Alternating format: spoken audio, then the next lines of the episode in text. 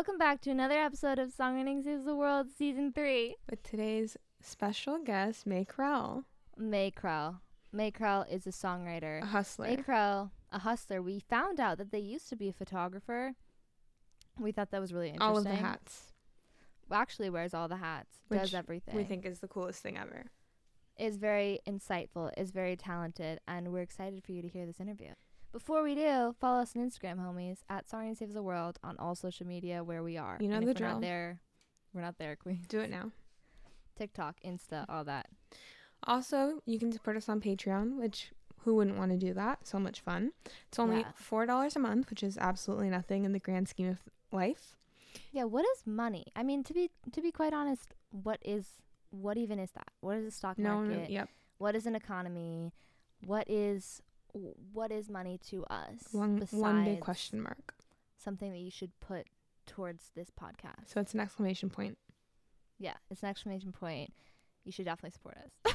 Yep, only four dollars a month. You get a pretty, pretty beautiful Songwriting Saves the World sticker and a Mhm. beautiful note written from our hearts yeah, and you can just like message us on there anytime. whenever you want. you want to talk. It's a fun time for all of us. and there's extra content. And also, if where you're streaming this, Spotify, Apple Music, I mean Apple Podcasts, there is a like button or a download button or a place to leave a review and a comment. Definitely do that. It helps us a lot and we love you and forehead kisses. Mwah, mwah. Mwah. But without further ado, we'll jump into this interview with Mae Krell. Let's go. Mae Krell is a 22 year old singer and songwriter based in New York City. They put out their debut EP, Anabasis, in 2018, which garnered hundreds of thousands of streams and has tracks placed on Spotify editorial playlists such as Queer as Folk. Since then, they've released several successful singles such as Garden, Snow, and most recently Colorblind. Thank you for being on the show. We're excited to chat. Thank you. Thank you for having me.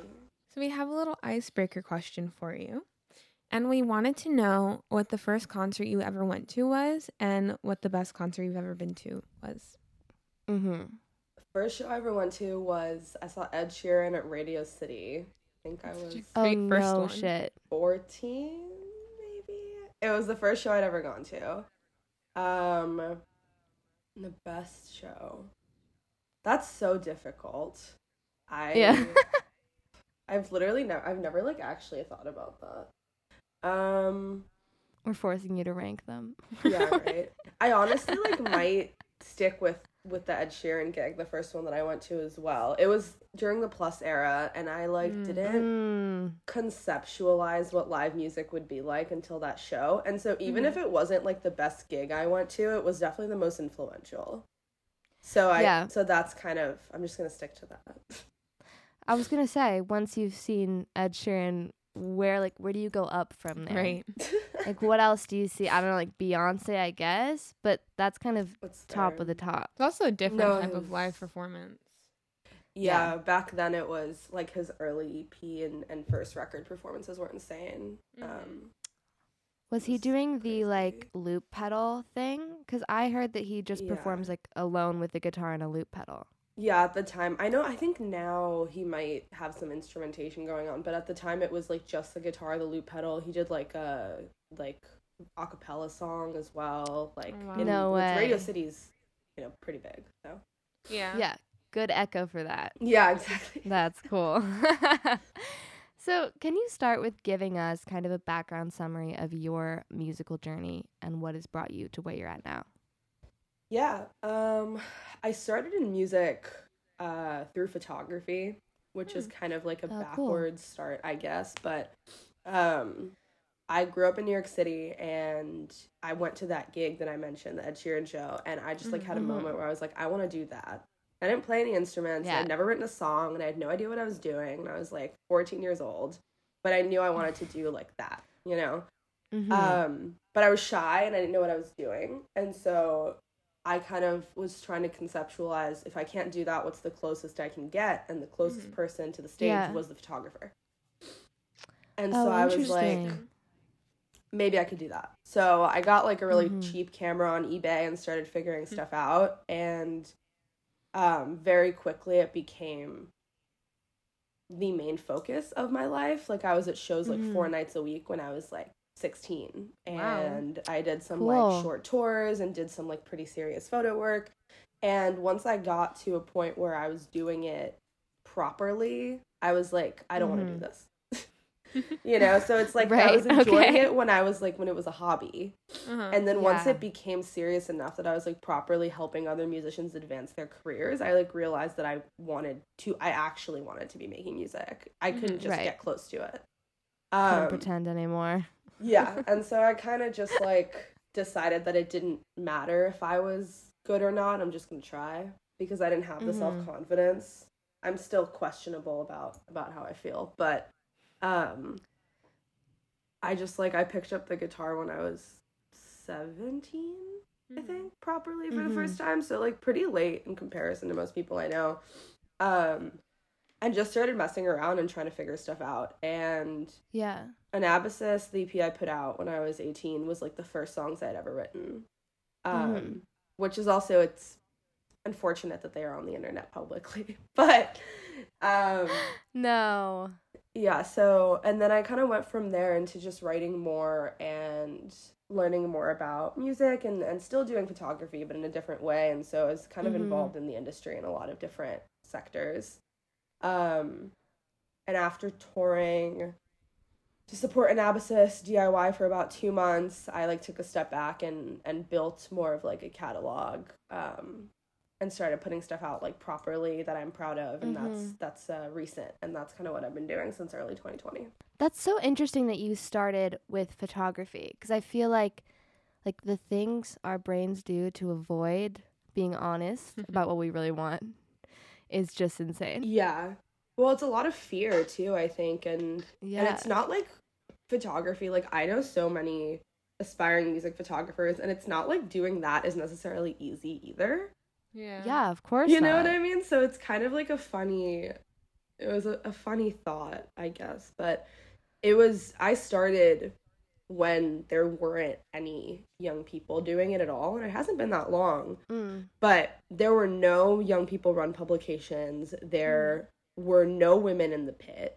There like nothing. Mm. Um when I did Warped Tour, I think I was one of like five women Wow. on the whole tour in 20 Whoa. 16 15 outside of the women performers like crew and so now So it's like, amazing it's amazing like how how um like much stuff is advanced and how much power young people Mm. have Mm. but at the time it was like crazy like i knew all the old men that i shot with like every every show Yeah. And so it's like not it's funny because it's not like that was necessarily an easy thing to do like hypothetically but in my brain it was Mhm. much easier than putting myself out there you know On stage. Yeah. Right. You solved one problem with another. yeah exactly exactly you were really hustling though. Four shows a week is a lot. i just wanted to go to gigs and i couldn't afford it so any show Right. that someone sent i was there that makes sense though. And that's sick to be like a teenager in New York doing that. Yeah. Yeah. You probably musically like picked up a lot as well. i think i, I definitely learned a lot about the back end of stuff um Mm-hmm. like just got the hiccups great timing um just like like what's important in a sound setup and Mhm. and how things run and how like artists keep themselves grounded on runs and stuff like that. mm-hmm. Um and I've definitely watched people play their instruments a lot. I wish I was I was able to Mhm. do that. That's a goal of mine currently is I'm trying to actually learn how to play I'll rather than just Right, like yeah, messing yeah. around, you know. Um Mhm. but yeah, no, it's it's so there's so many different types of people in music and it's amazing to be able to be around them and watch them. Well, speaking of things that you picked up and learned from being around other musicians, we have we talk a lot on the podcast about a songwriter's toolbox, which is essentially just little tips and tricks that you've picked up from writing and from the years that you've spent creating. And so we wanted to know what are three things you have in your songwriter's toolbox that you use when you're creating and you're writing music. Cool question. One of the like biggest things that I do for lyrics is that I I write down little ideas all the time. I think a lot of people do this. Like in my Mhm. phone Mhm. notes especially. It's quite the um treasure chest. And Right. I find like one line that is like very like effective to my emotions or to something that I want to focus on and I'll write the track around it. Mhm. Sometimes that line Mhm. doesn't end up in the song either. Um Yeah. but typically taking like one sentence kind of of inspiration to write lyrics around works really well for me. Yeah. And I, Mhm. I a lot of times will write lyrics before instruments, before like a melody. So that's kind of yeah. something that I do in that sense. Um, I've tried and made an effort to just write all the time and finish Mhm. things that I think are bad. That's something that a lot of musicians that I have met have said and just Mhm. talked about. That Mhm. um, songwriting is like a muscle. So it's like if you're someone who just writes when you're inspired, that's really great. It makes you feel like a real artist. But you can't really keep that consistent for that long Yeah. you Yeah. know it's then then it feels like a matter of luck um and then i actually saw this on tiktok recently but i thought it was really smart um like to like when you're gonna write a song like and have the concept of what it's about and then you Mhm. take words Mhm. that make you think of that and then find words that stem off of it and then find rhymes for Mm. all of them and then go write the song so when you're going to write the song you have this page full of not only like words that fit the theme and make you think of it Ah. tactile sounds whatever and then you also have like rhymes for them if that's the way that you write and so then you won't Mhm. run out of words essentially and you won't have to get stuck That's actually smart. great. Like mine. We have yet to hear that Yeah. it's on super the cool i think Songwriters it's Toolbox in the section artist's the way i could be lying but i think that's where it's from Oh, the artist way. I've heard of that. I love that you said um finish things that are that you think are bad. Cuz I feel like that is just the most valuable lesson ever. And something that it like it feels uncomfortable. oh yeah Writing something you think is bad, you're like, let's ditch it. I just want want to to throw it this. out yeah, Yeah. like crumble Exactly. it up I don't want to see this. I'm not trying to associate with this. me. No, I totally understand that. I like even so have important. that while I'm working on music. Like yesterday, I was in the studio Mhm. with Jacob, who's one of my good friends who has been Mhm. producing my stuff recently and engineering it. And I came in, we were kind of listening through stuff with the scratch vocal before cutting the real one. And I was Mhm. like, what do you think of this song? And he was like, what do you mean? What do I think of it? He was like, I really like it. It's one of my favorite things we've done. And I was like, really? I was like, I feel like I hate it. And he was he was like, "Is that because you hate everything you do, or is that because you hate it?" And I was like, "Option A," but I'm not sure how I feel about it, so that's why I asked your opinion. So we were like discussing this song that like is literally just needed a fucking like uh, I don't know if sorry I didn't mean to curse. no, I don't you, No, you're allowed to do that. You're allowed to say Where's whatever you want. like a final vocal on it, and so even working on tracks Right. later through, sometimes I like sit in that like I'm not sure how I feel about this thing. Um, No, yeah. and every time we're like, okay, we just cut a final vocal. In a couple of days, come in with a new song. I'm. He's like, send me demos, and I'm like, I have so many ideas that I didn't finish because I hate them. And he's like, just finish them, and I'm like, yeah. So I like I say that, and it's important, and I remind myself it all the time too. Like I'm not like perfect in practice. No, of course. It's hilarious. Like I I feel that most of the time I I am not a good judge of whether what I do is good or bad. I was I was we both know you know Rachel Bachner, right? Queen, yes. Right. And so Rachel and I write together a lot. And I was texting her yesterday and sending this chorus I had just written and I was like, is this horrible or is this really good? Like is this really good or is this actually going to make your ears bleed? I do Because I've written three different choruses tonight and I feel like they're all trash, but I know statistically that's probably not true One of them because there's just been so many of them but I just couldn't hear it. I had listened to it so many times, I just didn't know. That's fair. Sometimes you need an you need an outer perspective. Well, also when you listen to something, like if you're writing a track and let's say you did the chorus first, and so you've heard the chorus so many times, sometimes I'm like, Mhm. did I write someone else's song? Like, have I heard this before? Oh, or is yeah. it just familiar because I've written it? Like, I've been singing it so many times. yes. Right? Okay. Yes. No, I get that as well. Yeah. I mean, sometimes I do accidentally rip people off of their melodies. well, yeah, that Sometimes just it is, like. Yeah. Yeah, I've heard this so many times that it weirdly sounds familiar. Or maybe there was just aspects of it that were reminiscent of other things, but it actually is new. Yeah. Yeah, It's hard to know. Yeah, I think it's really Songwriting is easy to accidentally rip people off, which just because there's so much music out there. Keyword accident. Yeah, no one.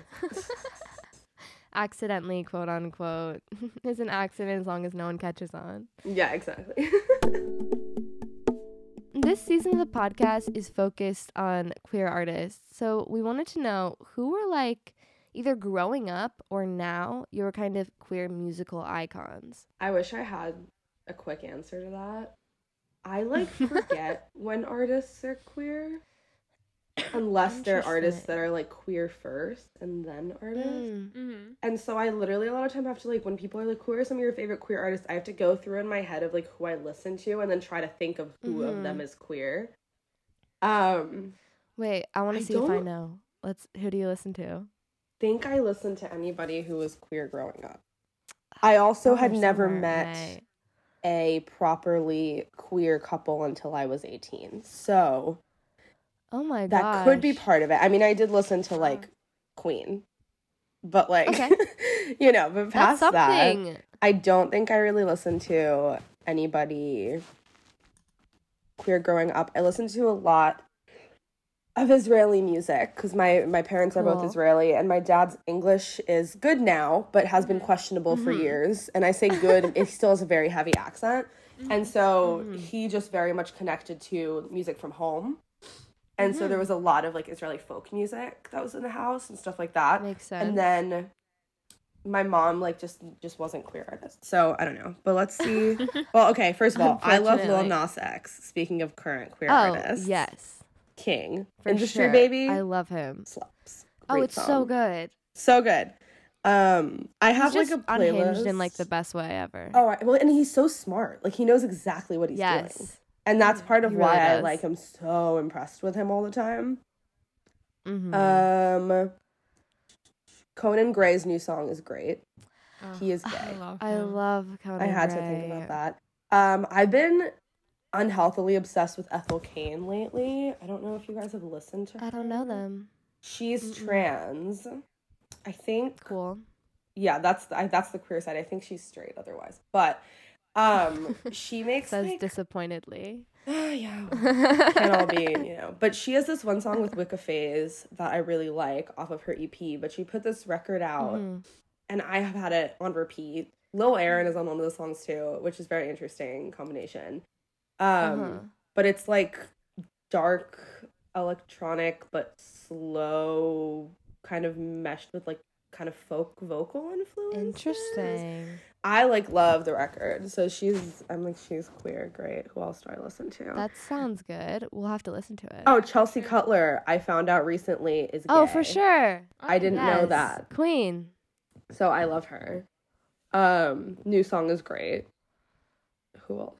I, we love Chelsea Cutler around here. I didn't know she was we do. gay. My friend, like, my friend is like a TikTok playlister, one of my best friends, and Uh huh. don't tell her I said TikTok playlister, but but um, she made like a Pride Month playlist, and Chelsea Cutler was on it, and I was like, "Is Chelsea Cutler gay?" And she was like, "Yeah," and I was like, "What?" I was like, "That's the best thing Of ever." course. Um, Yeah, it's actually hilarious. Well, I'll do this in my own personal life if I'm trying to find out if somebody is queer, but also the skill has come in handy a lot for this season of the podcast because we're like, okay, it's gonna be focused on queer artists, but how are you supposed to fucking know? Like if someone that's is very not true. outwardly talking about it. And Very so true. I've become very good at like scanning who people follow on Instagram and using that as like An no, assumption? dude, it's so accurate. Really? It's weird. Yes, it really is. I mean, because you can look for like the the big ones, like do they follow gay times, like. oh, I But then the most specific, I not everyone, but some people do. Like if there's any like um gay YouTubers are very common, Oh. or there's a lot of. Shannon Beveridge. That's that's like a sly one that like gets thrown fair, in there, or like Fletcher, or just things like that okay. and then we kind of like tally up like what That's we really think. funny. And then you're like, maybe. Yeah. And then know, just and slither like, the word oh. queer in the email and like see if it works out.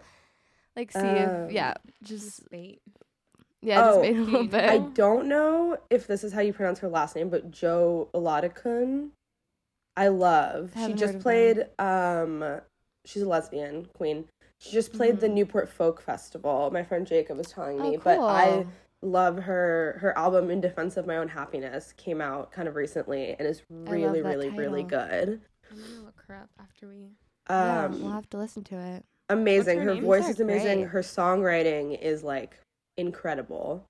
And then of course Rachel Bachner, you know, my favorite bisexual singer songwriter. Can't forget. um, Of but yeah, no, that's like I was like scrolling through. I'm like, who's queer? You know, so it's well, you did it. Yeah. You got Thank a lot you. of I new got a lot of new artists to look at now. Yeah, Okay. now after this, I'm just gonna go and binge some new music. Yeah, me I'm always looking for new music. If you guys have anything, let me know. So the production on most of your songs is very stripped back and has folk influence. What artists do you draw inspiration from, and how have you purposefully shaped your sound? I can't speak English. Purposefully I shaped your sound. that.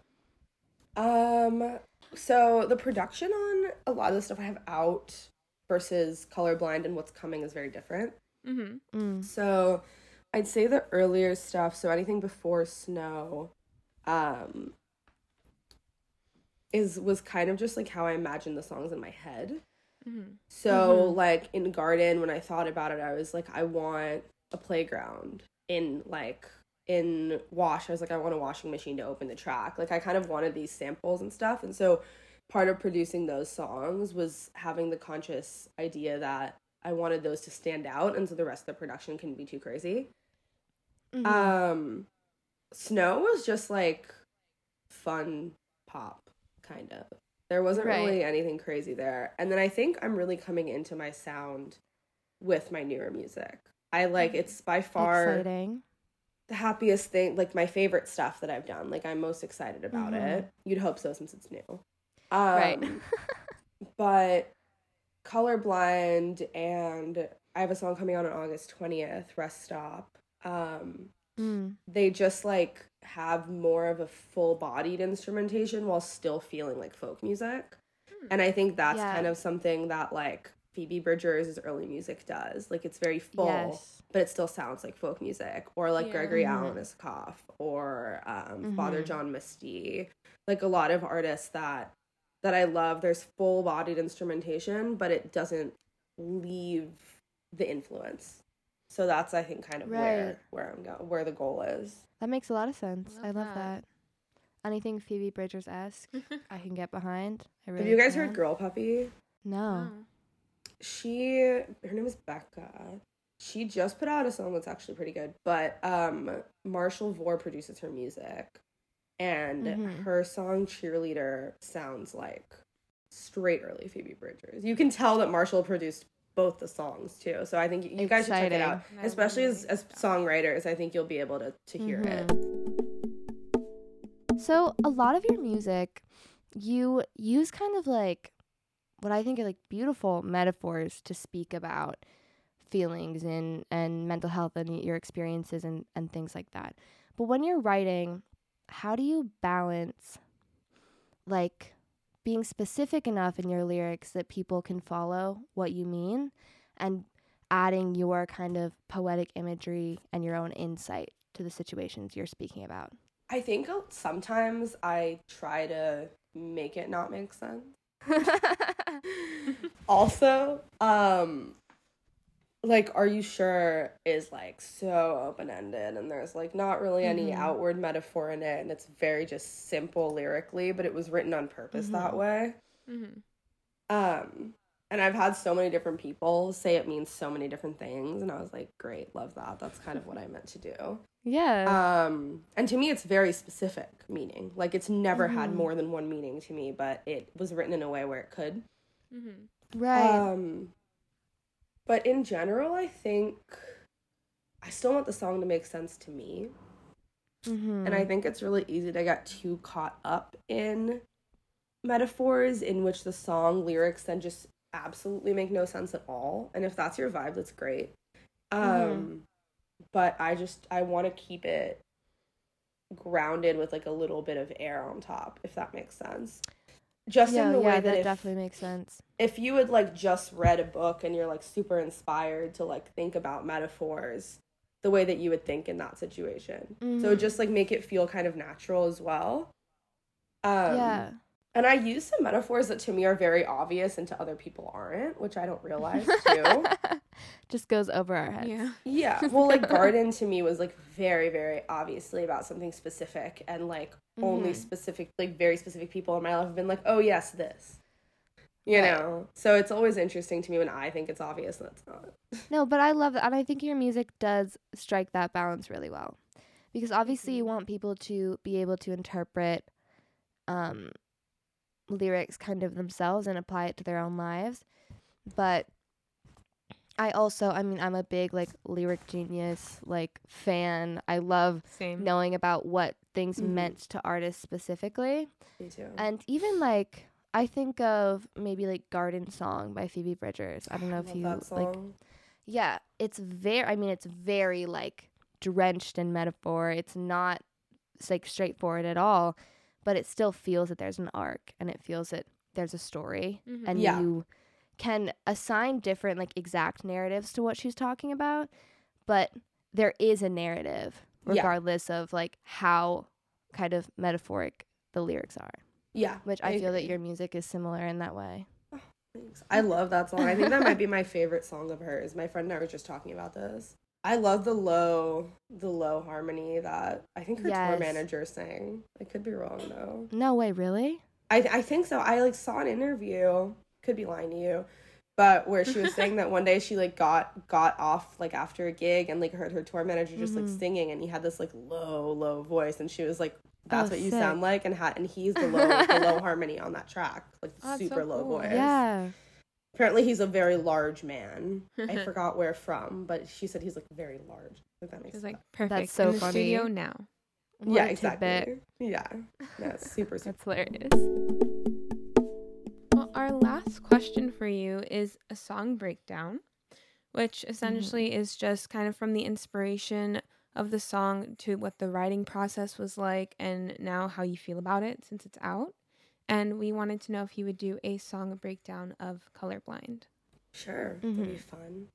Um, so I I wrote colorblind in a 24 hour breakup period with an ex girlfriend Oh, of mine. So we were actually back together while I was recording it in our apartment, Oh, which was interesting. And we are now not together anymore. Oh. Um, Right. Okay. so yeah, I like texted her when it before it was coming out, and I was like, "Can I have your permission to use these photos for like an Instagram collage? I think it'll look really nice." And she was like, "Yeah, I guess." um his photos of us but um yeah so we had had like we were going through a really rough patch and i was in new york and she was in colorado um still with her family during the holidays and i actually was the one who was like we should break up and then i went and wrote this dramatic song like as if it wasn't my doing um but it just like i and I I think i've said this in an interview i did but I never understood like the dramatics of like breakups and stuff and like movies and Mhm. books or whatever.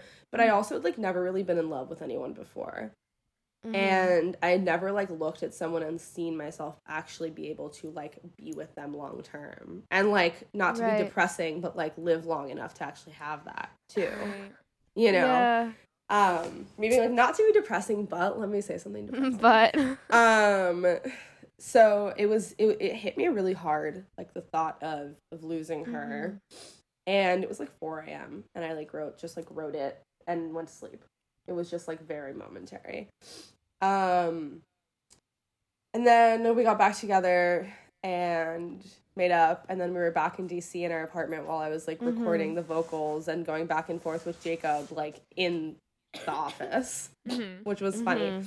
um and a lot of the lyric lyrical piece of the track is very like inspired like it's there's very specific lines that are about the relationship but i kind of took it Mhm. and made it into a story Mhm. on purpose kind of like what we were talking about so it's like there was no sunset she didn't leave i broke up with her from across the country um the the first line that I wrote for it, I think, was "Tell me you love me one more time before it's all wiped from my mind." Because I have Mhm. a very hard, I have a very not good memory, partially due to my mental health stuff. That like Mhm. my brain will kind of like shield me from negative things that happen, so I don't like hate myself Right. for it. It's like almost like a trauma response. And so like I Mhm. forget those things, like good things too, like immediately. So that was kind of the first thing that I wrote for it. Um said I'm trying to think. The, the you said that if you died you'd haunt me. She did say that once and I stole it with her permission. That's that's very badass and scary. Yeah, it's a good one. I know it's a good one. Um, there was no like car park. There was no walk. There was no hand squeezing. Right. Like that's very just like visual to create something. Yeah. You know, I did get my license a couple months before, so I could drive. So I maybe that's a little bit of it. Based in reality. a little bit, a little bit. Yeah, yeah. Um yeah, it's it's really a lot of it's just metaphor to show try to show how I was feeling and I think part of the Mhm. idea was to make it almost as dramatic as as heartbreaks in movies and books are. Yeah. Like that that breakup and heartbreak wasn't necessarily dramatic, but it felt like it. So I wanted to make the Yeah. song like feel like that. And part of the production with Jacob was doing that as well. We went that was the first song we did together and it took us like Mhm. months. Like we went back and forth and back and forth and back and forth on like Right. absolutely everything because it was the first song we did figure it out. together and it was remote. yeah, well, We had only hard. met once in person before. I did some photos for Mhm. him for his songs. I did some like photos, and that's the only Mm-hmm. time we had met. Aw. Um, and then now, I guess how I feel about the song now. Um, it's recent enough that I like don't hate it yet. It's a good thing. Never. hate it. um, yeah. Um, I feel like it, it's kind of, and I think I'll remember it fondly because it's kind of an intro Mhm. into. I think it's the first song that I put out that I really feel like I'm.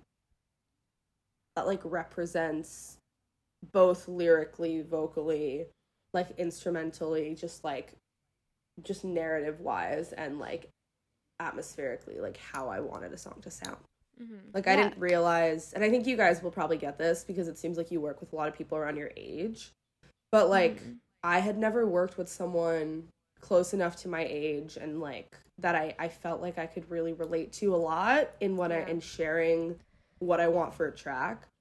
Yeah. And so like working with Jacob has been like com- I'm like obsessed with him. I like always tell him like everything I do you are mentioned in. Like I like stand you and I tell everyone that I stand you and he's I like stan okay, you. whatever. Um, but working with him, like, he's the most talented person I've ever met at like a completely different level from anything that I could ever imagine myself to be. But also is understanding and open and wants to like get what I mean and help do it in a way that I'm not capable Yeah. of because I'm not Mhm. there. And that's something that like I hadn't I hadn't been around. I was used to people who were like been in music longer just kind of being assholes because Yeah. you're not at Right, the just same kind of doing their own level, thing. Yeah. yeah. especially men Yep. Yep. Yep. which I'm sure you both happen. understand Checks out. Yeah. yeah It so it's definitely been i like look back at the track very fondly in working on it Aw. I That's have to say the 24 hour breakup thing does give me um happy by Julia Michaels energy. Um you know the part where she goes sometimes I think I kill relationships for art. I start up all this shit to watch it fall apart. I pay my bills with it. honestly a good That's, lyric. That's it, hilarious. That's a great story though. Yes. it was i mean it wasn't on purpose but We're like now But looking it worked back, out. It, could, it did bring see- a good song right.